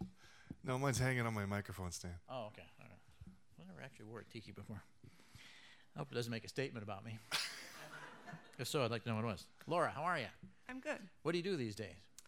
Um, I'm an actuary. An actuary is like uh, someone who h- knows the price of everything, or Uh, the, yeah. or the uh, figures the. Uh, what is an actuary? Everyone always asks that. Yeah. Um, we do like a risk assessment, try to Risk. figure out how much things will cost. In the future? Yes. So, like in the insurance industry, you'd be very valuable, Yes. And that's the industry I'm in. and you were in that industry. Okay. So you could tell what my premiums will be in the year 2005, for example. Well, not you specifically. No, but someone of my ilk, Yeah. tiki wearing middle-aged man. So you would know I- actually really how long I'm going to live in general. How Um, I- long have well, I I got? don't do How life long have I got, insurance. Laura? Well, how old are you? And will it be good years or not? Oh, I got to give you my age now. Well, then forget it. but that those tables are part of the risk assessment thing. and- Correct. And, uh, like, uh, uh, is a finger worth more if you're younger? For example. Probably, I would Yeah. guess. You don't do that kind of thing with- down to. No. What, what sorts of things do you look at? I look at um, reserving, so I set aside money um, for the company because the state requires us to. So I look at health patterns and trends and um, trends within each group and line of business. Trends within each group and line of business? Yeah, like you have your PPO, your HMO. Yeah. I I have my PPO. Yes, you do, Mike. Do I have a PPO? Well, you've got a E. tiki. I don't think I have a PPO. What do you No. have? I don't know. I should look into it, I guess, but I don't, this, this is probably not the place or the time to do it. But I'm pretty sure I don't have a PPO. John, do you have a PPO? Um, I, I do have a PPO. Yeah. Oh, you- John has one, huh? I don't think you do though. No. Okay. I'm, you know, I'm, I'm definitely going to look into this because I should. I probably should have one, shouldn't I? I think you're self-insured, aren't you? Yeah. So I wouldn't have PPO. Well, probably not. I don't know. What do you have? Indemnity? I have no idea. I'm in debt, and I know I have indemnity. I have double indemnity. That was a good movie. Remember Yeah, that? that was very Yeah, good. excellent. one. PPO. So what do you do for kicks, though? This sounds like this job is kind of serious, and you can't really fool around a lot on the job. Um, what do I do for kids? Yeah. Well, I'm recently married, so my husband and I are getting our condo together and buying furniture. and- Getting your condo together. Kids nowadays. Getting their condo. Is this your first condo? Uh, yeah. Eh, Where is, is are you here in town? Or are you? Chicago. Oh, in Chicago. Oh, wh- Where is your condo? It's in the city, um, the northwest side. Cool. Montrose and Western. Oh, sounds cool. Is this uh, one of those uh, warehouses they convert into condos? No, or it's something? a six unit. I think it was originally maybe apartment building. Yeah. Converted about five years ago. So you're doing it in crate and barrel, or what? What style are you Oh, going with? Um, Yeah, we're look we're looking for a kitchen table. We can't find one, but we've Really? been all. Have you looked over. at a kitchen table store? Yeah, yeah, we have. That's where we found ours. we just happened to pass it, and there was kitchen tables. I thought, wow, kitchen table store. They, Chicago's got everything. Yeah, What does your husband do? he works for a bank. He does asset back He does what? asset back loans for corporations. Ass backwards loan for corporation. Yeah. Wow, I thought just individuals got those. How does it work backwards like that? I don't know. You pay him off first or something? That'd be nice. Yeah. I'll go for that. You guys belong to a health club? No, Work out together? Well, No. You don't jog together? Or No, we don't work You out. share any interests? yeah, we do. We go out to eat a lot. Lots of good restaurants. in Oh, yeah. Chicago. But if they're good, you can't get in. That's the thing about Chicago. You can always tell a good restaurant because you can't get into it ever. Will you make a reservation? Even so, reservations like for a month down the line or something. I never got used to that. But it's- it's a great town, Chicago. And Laura, it's great to have you here. Are you here traveling with friends or are you? Yeah, actually, it's my aunt Carol's birthday today. Where is or Aunt not Carol? today, but we're Where is Aunt celebrating. Carol? Hi, Aunt Carol. How are you? Um, and her- my other aunts are with her, and my mom, and it's it's what another risk sis- class is your Aunt Carol, would you say? Wrist class. Yeah. She's pretty healthy. Yeah. She swims and. Okay, that- She's a, she's up there. Yeah. Okay, good. That's how I look at people in terms of their risk class. Not up, not up there in years. You mean up No, there in, up there in- in risk. Good wrist. Good risk, up there in good risk. Then Congratulations, that's great. All right, uh, Laura, someone out there is going to call in and, and play with you on this, and uh, you've got all the angles and the and the math behind this, and the and the, so this should not help you at all. uh, Jim, how does someone to play? Pick with up that this, uh, telephone on and here punch and do one that eight there? hundred nine four two five six six nine uh, WANO or WAC now and Uh-huh. answer this qualifying question. Which one is that? You- This qualifying Oh, question. okay. Thank you very much. Yes. You ever had your risk figured? Assessed? Can you assess Jim's risk just by looking at him? Plummeting. Low, I would think. Plummeting, I Yeah. think. Okay. Um, the average aging male. Oh, the, the biggest fear of the average aging male is what? I guess you kind of hit this one on the head, right? Yes. Yeah, they asked, this is uh, from Men's Health Magazine, they did a survey of men. The thing that most men fear the most or worry about the most as they age is, is what, is the question. If you don't give us a call here, this is part of your job too, isn't it? Risk, fear, fear and risk management. Uh, what's the number again, Jim? Eight hundred nine four two five six six nine. The fake phone keeps ringing, so Right. that means people are on the line. Yeah. Uh, Nathan's on the line from Lawrence, Kansas. Hi, Nathan. Hi. How are you? I'm really good. Good. That's, that's, you sound like you're great. I'm I'm amazing. I'm, I've been calling in. I'm so excited to be on. You are? Yes. Well, we'll get that out of you in just a second or two. they will drum that right out of you, Nathan. Have you been trying for, for a, a period of time to get uh, in? Well, I have a, a crappy job on Saturday, and I listen to you every day, so uh, or every Saturday. So A, uh, a crabby job? Are you yeah, working? yeah. What, what sort of crabbing do you do? Well, uh, I I work at a dry cleaner. It's a Ah. unique torture. Yeah. Boy, yeah, dry cleaning, but the fumes are bad. Actually, not not really. Mainly, I just try to act apathetic so customers don't come back in. Excellent. well, you're an asset to any organization, Nathan. And when you're done there at the dry cleaners, which should be by the end of the day, I would think, you should come work for us. Yeah. Well. Uh, Yeah. I'll think about that, Mike. Okay. Because we have fumes too, don't we? Do lots of fumes. right? Uh, Nathan, uh, what, what do you think the average aging male fears most? Because you're not aging yet, but you oh, will fear well, this. losing your hair, definitely. Uh, you know, I'm afraid to say, I'm not afraid to say. I mean, yes, that's a concern. Obviously, that's a concern, but uh, that's not number one. That's not number one. No. All right. Thanks for trying, though, Nathan. Yeah, no problem. See, Have I a good told one. you. Okay, now he's depressed and back in the dry cleaners. Life is long. He's got to put those plastic things Yeah, but over. he can tell the customers, hey, I was on, what do you know? Yeah, I guess so. He doesn't talk to his customers, apparently. Doug's on the line from uh, Norfolk. Is it Norfolk? Michael. Is you say Norfolk in Nebraska too? Are you in Nebraska? Yes, Michael, this is Doug the Airborne guy. Oh, hi, Doug. How are you? Hey, pretty good. Uh, talked to you about this time last year. Uh, and I, we talk this time every year, don't we, Doug? It seems to me.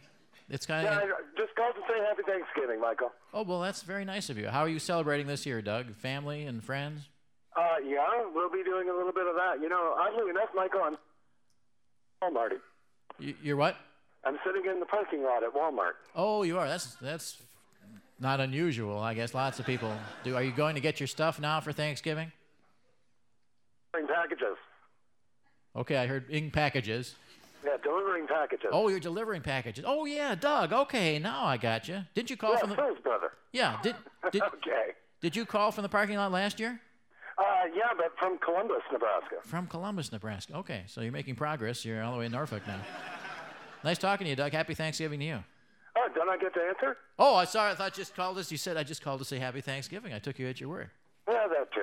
Okay, what what do the average uh, uh, male fear most in aging? Impotence. Well, of course, that's a concern. I'm not saying we're worried about that. No. No, it's really not a problem since it doesn't come up. But uh,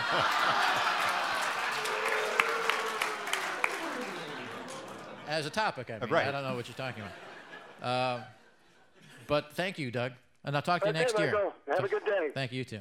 Talk to you next year from another parking lot somewhere in Nebraska.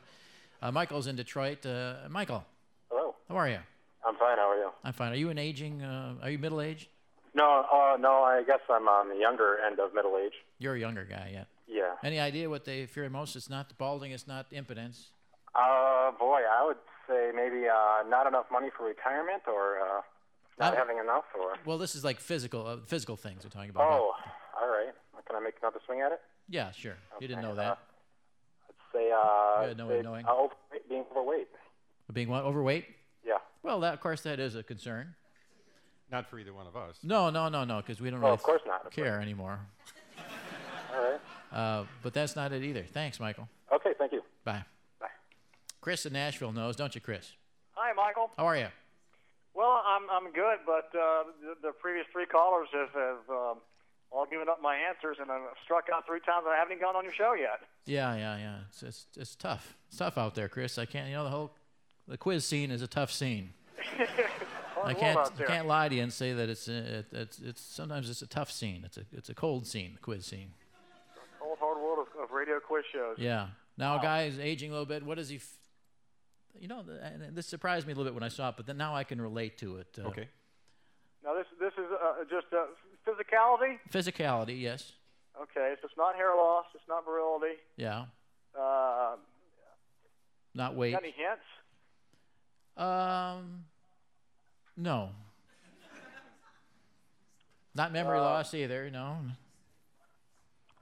Uh, let's see. Um, being overweight. No, we covered that one already, Chris. Uh, not getting enough sleep. Mm, no, sorry, Chris, that's not either. Thanks for trying, though. Thank you. Okay, bye. Oh, Esty in Madison, Wisconsin. Esty, how are you? Hey, I'm good. You're good. You know the answer to this? Well, I, the answer, I, I think they were lying. The answer, I'm sure, is impotence. But the answer maybe to the survey is I'm thinking of two things either losing their good looks or losing their ability to drive cars. So losing their looks, losing their ability to drive cars, and losing their sex drive simultaneously could probably could be a, no, I'm sure would be a s- impotence. I'm sure that'd impotence make for is a the bad answer. trip wherever you're going. but- that's not it though, Esty. Uh, but but the answer, I'm sure, is impotence. They just were lying. You don't to the know. surveyors. huh? You don't know. I'm I, I'm sure I do. Might not be a problem at all, Esty. Oh, what do you know? I know I'm twisting around in my seat here, even thinking about this stuff. But Chloe's online from Oakland, California. Hi, Chloe. Hi, Michael. How are you? I'm fine. What do you think it is, Chloe? Well, I just got in. Uh, I really didn't hear the question, but I have a guess. You have a guess. Okay. Uh, the ability to learn new tricks.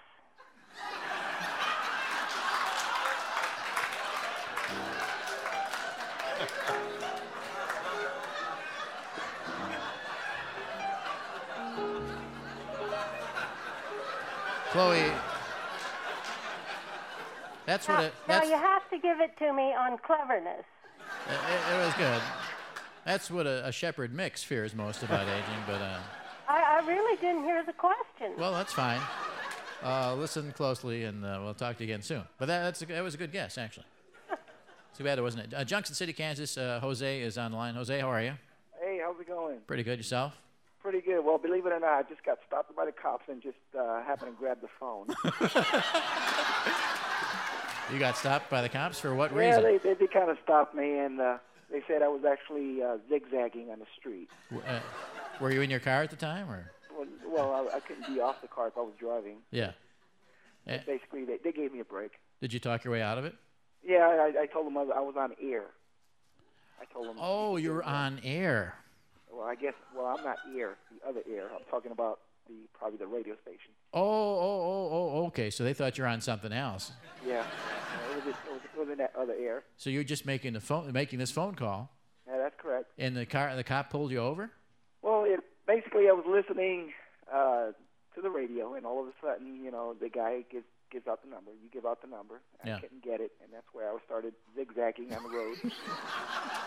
and uh, And the for cop- some reason, the cop was right behind me. Right behind you. Just pulls out the light, and when I finally get the number, I call in, and the cop comes up, and uh, it's a good thing you left me on hold. Did you explain to him that you're c- calling into a quiz show? Yeah, and as a matter of fact, I even told him, listen, you want to listen to the radio station? So Yeah. he said, no problem. Just ask me for my driver's license. And Yeah.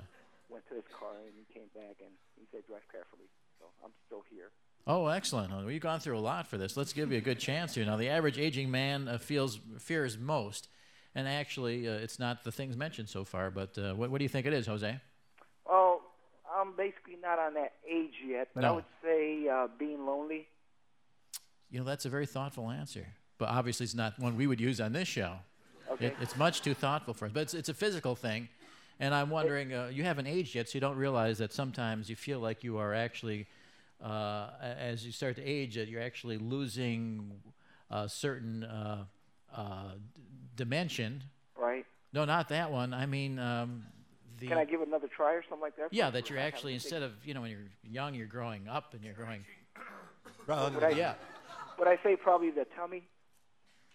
Having a big belly. the big tummy. Yeah, the big tummy. Even though a lot of people's got big tummies, but some people kind of worry about more the tummy. Than Yeah. No, Jose, I'm afraid it's not the tummy. Okay, well, at least I didn't get the ticket. I didn't get to win either, so Yeah. I guess call it. Oh, Jose, come on. We're going to let you do this anyhow. Come on, here. I can't let you. I can't let you go. Shrinking. It's shrinking. Shrinking. Yeah, the, and the, yeah, these guys are afraid of actually lo- of shrinking. Right. You got to be kidding. Oh. That there's shrinkage involved. Right. Well, I guess, I guess if I'm going to get older, probably I don't have to worry about shrinking because I'm already five seven. So Yeah. Oh no, you're you're way up there. You should be able to hold that for a Oh, number of years. Yeah, shrinkage. And I think Right. they mean height, don't they? I Jim? think they, I think they do. Yeah. Doesn't come up anymore. Yeah. Anything else, you can tie a string on so you don't lose it, and you're fine. Uh, so, Jose, congratulations. You qualify for the quiz, but no one else is Oh, going to thanks get a it lot. anyway. So, uh, we, a, a guy who nearly gets nailed by the cops deserves to be on the show. Uh, and well, uh, at least at least the cop probably is listening to this right now. So hopefully, he's probably said, "I'm going to go give him that ticket." yeah, watch your rearview mirror after this because uh, you're in serious trouble. And, Ho- Jose, what do you do there in, in Junction City, Kansas? well, basically, I'm re- retired military. Okay, they gave me excellent. an early retirement. Had an accident. Oh. Uh, unfortunately, I lived over it. But uh, I do professional photography and computer uh, repair. Excellent. Jose, this is Laura. She's your partner here in crime. Hello, Lyra. Hi, Jose. She's in, uh, what is it called again? Actuarial. Actuarial science. Yeah. Actuarial. Very good. Yes. That's- And, that's uh, a big name. So she can tell the odds on anything.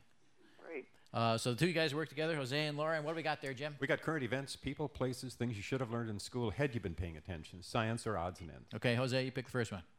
Well, let's go with uh, current events. Current events right out of the news, maybe not. Let's see. Yes. Uh, what? Oh, pulling out all stops after 143 years. The students at Wheaton, Illinois College danced for the first time.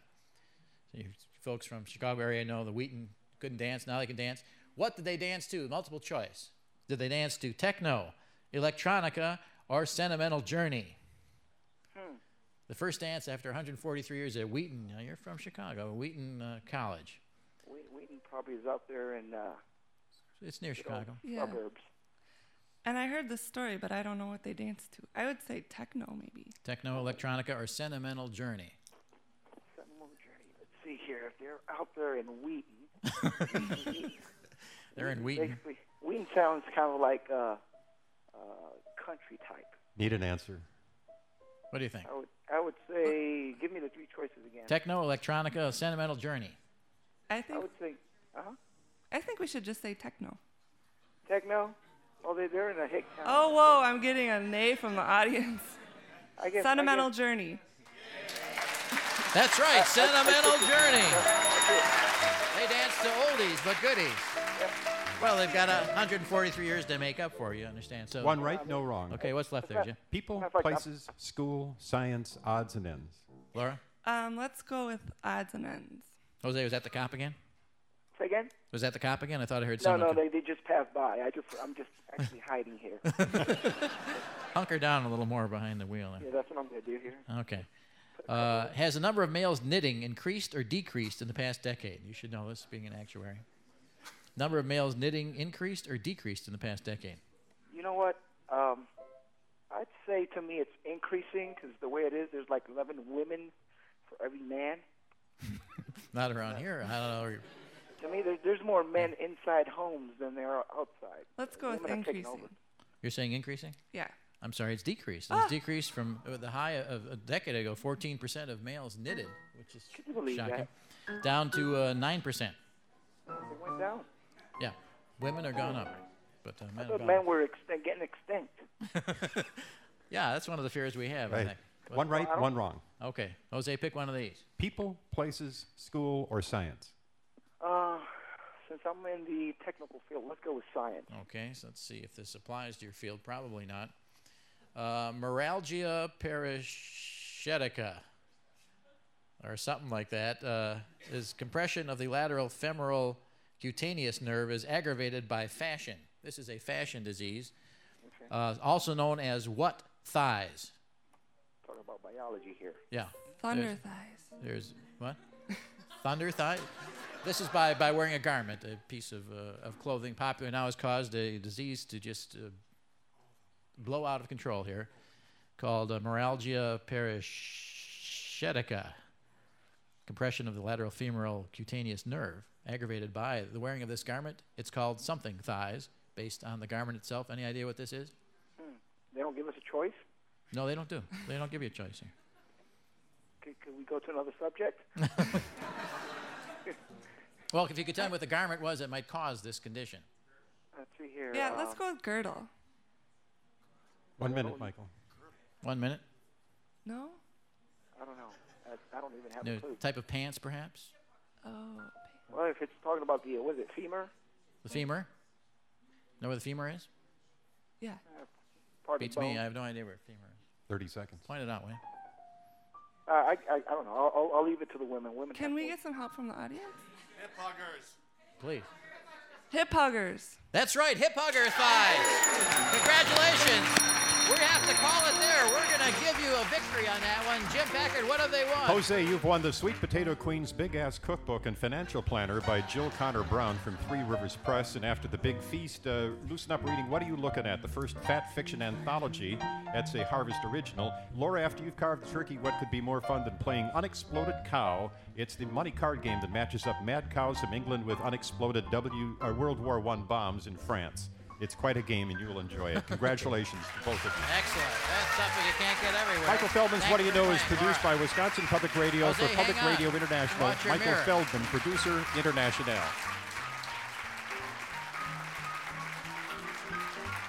She did good. PRI, Public Radio International.